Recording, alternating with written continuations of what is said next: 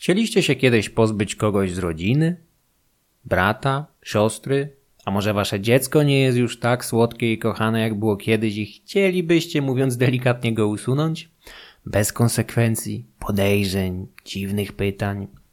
Cóż, Obecny system karny nie pozostawia wam niestety dużego pola do popisu. W takiej sytuacji nie pozostaje nam nic innego jak popaść w sentymentalizm i zatęsknić za dawnymi dobrymi czasami.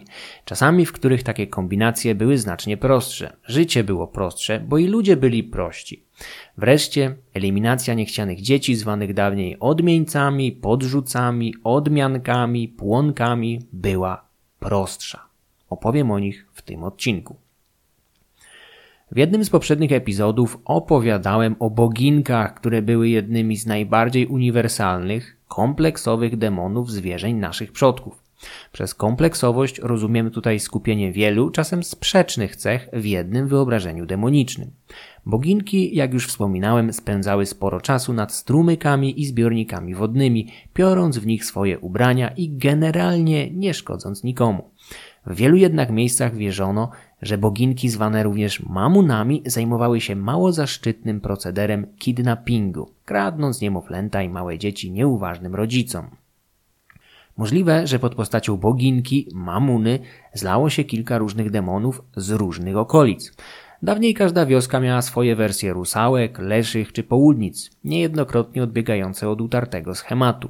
Cóż, Demonologia naszych przodków była tematem istniejącym poza powszechnym obiegiem, czymś na kształt podziemia potępionego przez Kościół oraz elity rządzące.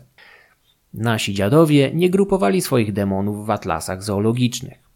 W całej słowiańszczyźnie mieliśmy do czynienia z szeroko rozpowszechnionymi wierzeniami w istoty demoniczne zamieniające niemowlęta i szkodzące położnicom.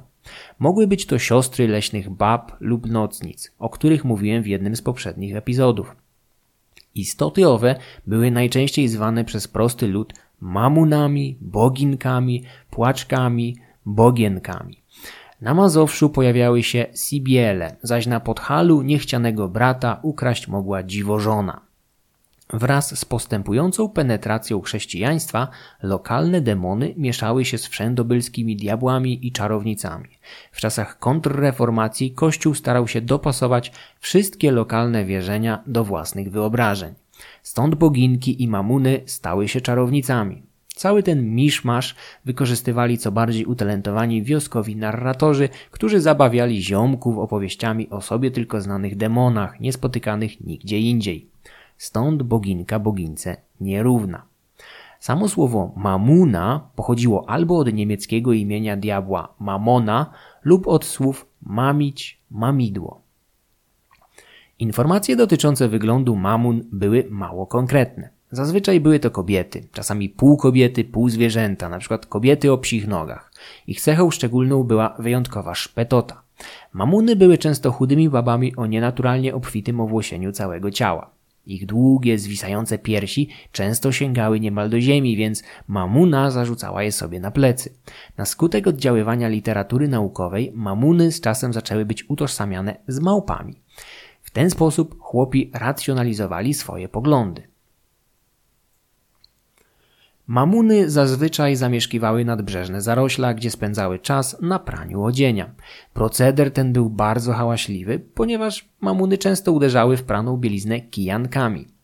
Tutaj należy się wyjaśnienie odnośnie samych kijanek. Nie chodzi mi tutaj o wczesne stadium żaby, lecz o drewnianą deszczułkę używaną dawniej do prania bielizny. Kobiety udawały się z taką bielizną nad rzekę, a następnie biły tymi deszczułkami w mokrą odzież. Uderzenia wybijały brud z pomiędzy włókien materiału, a nurt rzeki unosił go dalej. Kijanka mogła zostać użyta przez mamunę jako broń, więc generalnie odradzano odwiedzanie miejsc, z których dochodził dźwięk kijanek. Generalnie uważano, że mamuny i boginki były duszami kobiet zmarłych podczas połogu bądź samobójczyń. Mamuną mogła się również stać kobieta, która celowo poroniła dziecko lub popełniła samobójstwo.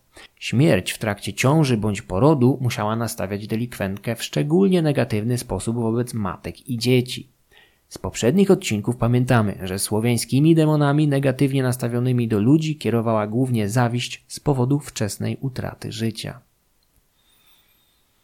Mamuny według wierzeń posiadały własne dzieci, ale ustalenie ojcostwa może być tutaj skomplikowane, ponieważ niewielu kwapiło się do dzielenia ojcowskich obowiązków ze szpetną mamuną. Generalnie przyjęło się, że mamuna spółkowała z jakimś diabłem, czartem albo innym leśnym demonem. Są tacy, którzy twierdzą, że zapładniał je wiatr. Mamuna nienawidziła ciężarnych kobiet. Czasami potrafiła wejść nawet w zakres działania zmór i nocnic, wślizgując się nocą do chałup i prześladując kobiety spodziewające się dziecka. Cechą charakterystyczną mamun było jednak porywanie dzieci, szczególnie nieochrzczonych niemowląt. Mamuna najczęściej korzystała z nieuwagi matki i porywała pożądane niemowlę, podrzucając na jego miejsce swoje własne. Według niektórych opowieści była w stanie zamienić dziecko nawet w łonie matki, chociaż najczęściej porwania miały miejsce podczas prac polowych. Gdy nieuważna matka zostawiała niemowlę w zawiniątku, na miedzy, mamuna nie mogła nie skorzystać z takiej okazji. Zazwyczaj wyczekiwała odpowiedniego momentu i szybko podmieniała zawiniątka. Czasami mogła mieć tyle tupetu, żeby zaatakować i siłą odebrać dziecko. Bogdan Baranowski powołuje się na ciekawą historię położnicy ze wsi Ciężkowice, która przeżyła atak mamuny na początku XX wieku. Aby bronić dziecka przed złymi mocami, spała w izbie razem z siostrą. Obie zbudził nieznany hałas. Okazało się, że jakaś nieznana kobieta próbowała porwać dziecko, nad którym sprawowały opiekę. Kobiety krzykiem próbowały zbudzić pozostałych domowników, ale mamuna w magiczny sposób sprawiła, że zapadli oni w bardzo głęboki sen. Dlaczego nie usnęły dwie kobiety? Tego nie wiadomo. Mamuna rzuciła się na matkę i jej siostrę, próbując siłą porwać dziecko, drapiąc i gryząc oporne kobiety, które nie dość, że dzielnie broniły dziecka, to jeszcze zaczęły się modlić. Tego było mamunie za wiele. Nie mogąc znieść oporu i modłów, uciekła z chałupy. Wstrząśnięci rodzice przyspieszyli chrzest dziecka. W Lubelskiem zanotowano inną opowieść o dwóch kobietach, które poszły do lasu na jagody razem ze swoimi niemowlętami, te zaś położyły pod drzewami. Gdy wróciły do dzieci, zauważyły ze zgrozą, że nie są to ich niemowlęta. Za radą księdza położyły je na gnoju i zaczęły energicznie smagać rózgami. Krzyk dzieci szybko zaalarmował mamunę, która przyszła, wstrzymała kobiety, mówiąc na, na i oddała porwane niemowlęta w zamian za swoje. Ta historia dowodzi, że mamuny były całkiem wrażliwymi matkami. Nie można też przeoczyć zawsze budującej roli, jaką odgrywał na wsi ksiądz.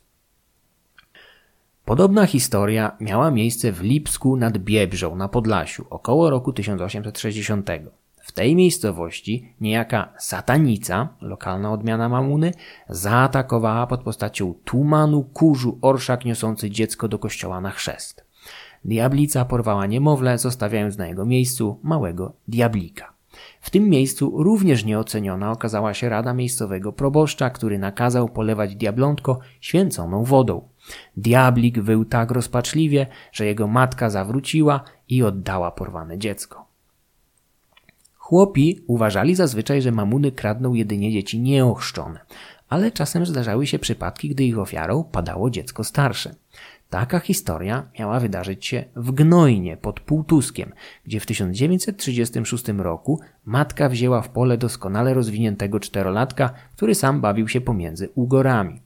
Po powrocie do domu matka zauważyła jednak zmianę w zachowaniu dziecka. Przycichło, zmarniało, przestało mówić. Kobieta podejrzewała podmianę, więc przystąpiła do najlepszego środka, jakim było bicie dziecka na kupie gnoju. O dziwo, nic dobrego to nie dało i zabiedzony dzieciak zmarł po kilku dniach. Jest możliwe, że dziecko złapało jakąś chorobę, której nikt nie był w stanie zdiagnozować. Leczenie, w cudzysłowie, w postaci bicia na kupie gnoju nie pomogło, lecz dodatkowo osłabiło malca. Przez wiele lat wierzono, że ludzkie dziecko może być łatwo podmienione przez złośliwą mamunę za tak zwanego odmieńca. Wszelkie nieprawidłowości w rozwoju malców można było łatwo wytłumaczyć ingerencją złośliwej istoty podrzucającej odmieńca. Odmieniec zwany bywał także odmienkiem, podrzucem, płonkiem. Najczęściej mało mówił, prawie nic nie jadł, nie ruszał się z kołyski.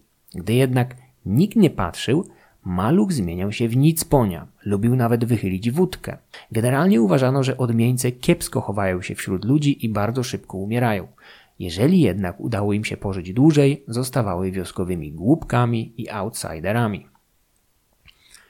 Dziecko mamuny nienawidziło ludzi, a na co dzień wykazywało się niebywałą chytrością i złośliwością, zwłaszcza wobec członków swojej przybranej rodziny. W Bobrownikach koło Działoszyna pewna matka przegapiła dokonaną podmianę i dalej chowała odmieńca tak, jakby był jej własnym dzieckiem. Ten zaś chował się zupełnie inaczej, aniżeli pozostałe dzieci. Rosła mu olbrzymia głowa, z rzadka jedynie pokryta twardymi, krótkimi włosami. Do tego dziecko nigdy nie odzywało się i cały czas siedziało w kącie ponure. Tymczasem wszyscy domownicy od momentu pojawienia się odmieńca zaczęli odczuwać bóle żołądka i mdłości.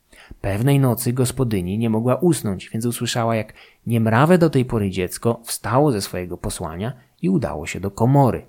Wewnątrz mały odmieniec wygrzebał truciznę na szczury, a następnie wrzucił część zawartości do odzieży z mlekiem. Gospodyni od razu połączyła ze sobą kropki i zrozumiała, że jej rodzinie grozi śmiertelne niebezpieczeństwo. Następnego dnia naradziła się z mężem i razem postanowili utopić niebezpiecznego przybłędę. Odmieniec najprawdopodobniej rozmowę podsłuchał, ponieważ wyjątkowo przemówił ludzkim głosem i zaproponował przybranym rodzicom bogactwo w zamian za darowanie życia. Cóż, nie odrzuca się takich ofert. Przybrani rodzice przystali na propozycję i od tego czasu co wieczór otrzymywali od odmieńca małą kwotę pieniędzy, którą przynosił z nocnych eskapad. Po wsi zaczęły krążyć pogłoski o jakimś złodzieju, który bezczelnie okrada chałupy. Rodzina odmieńca szybko domyśliła się, kto jest owym złodziejem, ale nie wydała go. Chytrość wygrała z uczciwością.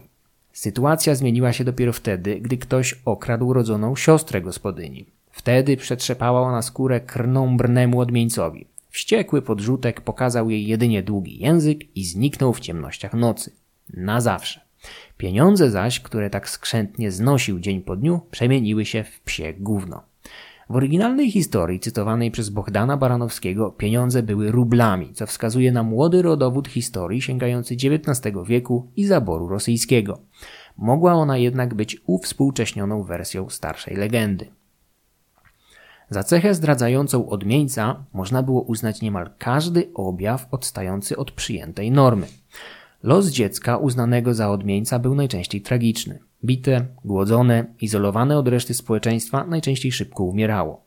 W powszechnej świadomości za ofiary wiary w demony najczęściej uważało się czarownice palone na stosach lub topione w zbiornikach wodnych.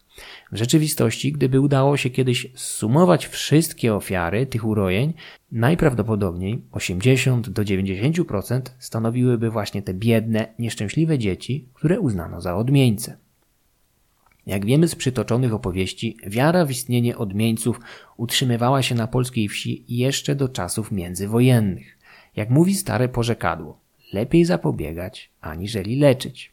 Podobnie myśleli również nasi przodkowie. Stąd też powszechnie wierzyli, że wizycie złośliwej mamuny można zapobiec. Kobiety w ciąży musiały nosić na sobie różne dewocjonalia, krzyżyki, szkaplerze, poświęcane amulety bądź zwyczajne agrafki lub szpilki wpinane w koszulę dla odstraszenia niechcianego gościa. Podczas ciąży, jak i połogu zalecano odprawianie licznych rytuałów balansujących na granicy zinstytucjonalizowanej religii oraz plemiennej magii. Oprócz wspomnianych już żelaznych elementów nad głową lub w ubraniu kobiety, warto było okadzić izbę różnymi ziołami bądź krzyżami i podobiznami świętych. Również nowonarodzone dziecko otaczano szczególną opieką, zawiązując mu na ręce czerwone tasiemki, a na głowie czerwoną czapeczkę. W pierwszych dniach po narodzeniu należało chronić twarz dziecka od światła księżyca. Pamiętamy z poprzednich odcinków, że księżyc kojarzono szczególnie mocno z magią i czarami. Pieluszek nie można było prać po zachodzie słońca, a wodę do ich prania należało nabierać tuż po jego wschodzie. Poza tym na szyjach dzieci zawieszano liczne ochronne amulety, które z czasem zastąpiły chrześcijańskie medaliki. Jeżeli jako dziecko dostaliście jakiś poświęcony medalik do noszenia na szyi, to wiedzcie, że powinniście go nosić, aby nie porwała was mamuna. A jeżeli jesteście już zbyt duzi, to załóżcie go swoim dzieciom. Licho nie śpi. Z wiarą w mamuny i odmieńce związana jest jeszcze jedna ciekawa postać. Zwrotka. Zwrotek był dzieckiem porwanym przez mamunę, ale zwróconym na skutek odpowiednich działań, najczęściej bicia odmieńca na kupie gnoju. Za zwrotków uważano często osoby, które w dorosłym życiu źle się prowadziły bądź wykazywały daleko idącą liberalność poglądów i zachowań. Nasuwało to przypuszczenia, że w trakcie pobytu tych demonów zostali skażeni pogaństwem. Jeszcze w XIX wieku o bycie zwrotkiem posądzano jednego z księży z Półtuska. Zainteresowany ksiądz oburzył się tym faktem i podczas kazania starał się przeciwstawić oskarżeniom. Nie zdało się to na wiele i duchowny musiał udać się do innej parafii. Podobne pogłoski jeszcze w okresie międzywojennym były wykorzystywane w kampanii politycznej podczas wyborów na wschodnim Mazowszu. Wtedy to o bycie zwrotkiem oskarżono jednego z dość radykalnie nastawionych działaczy lokalnych. Cóż, jakie czasy, takie argumenty.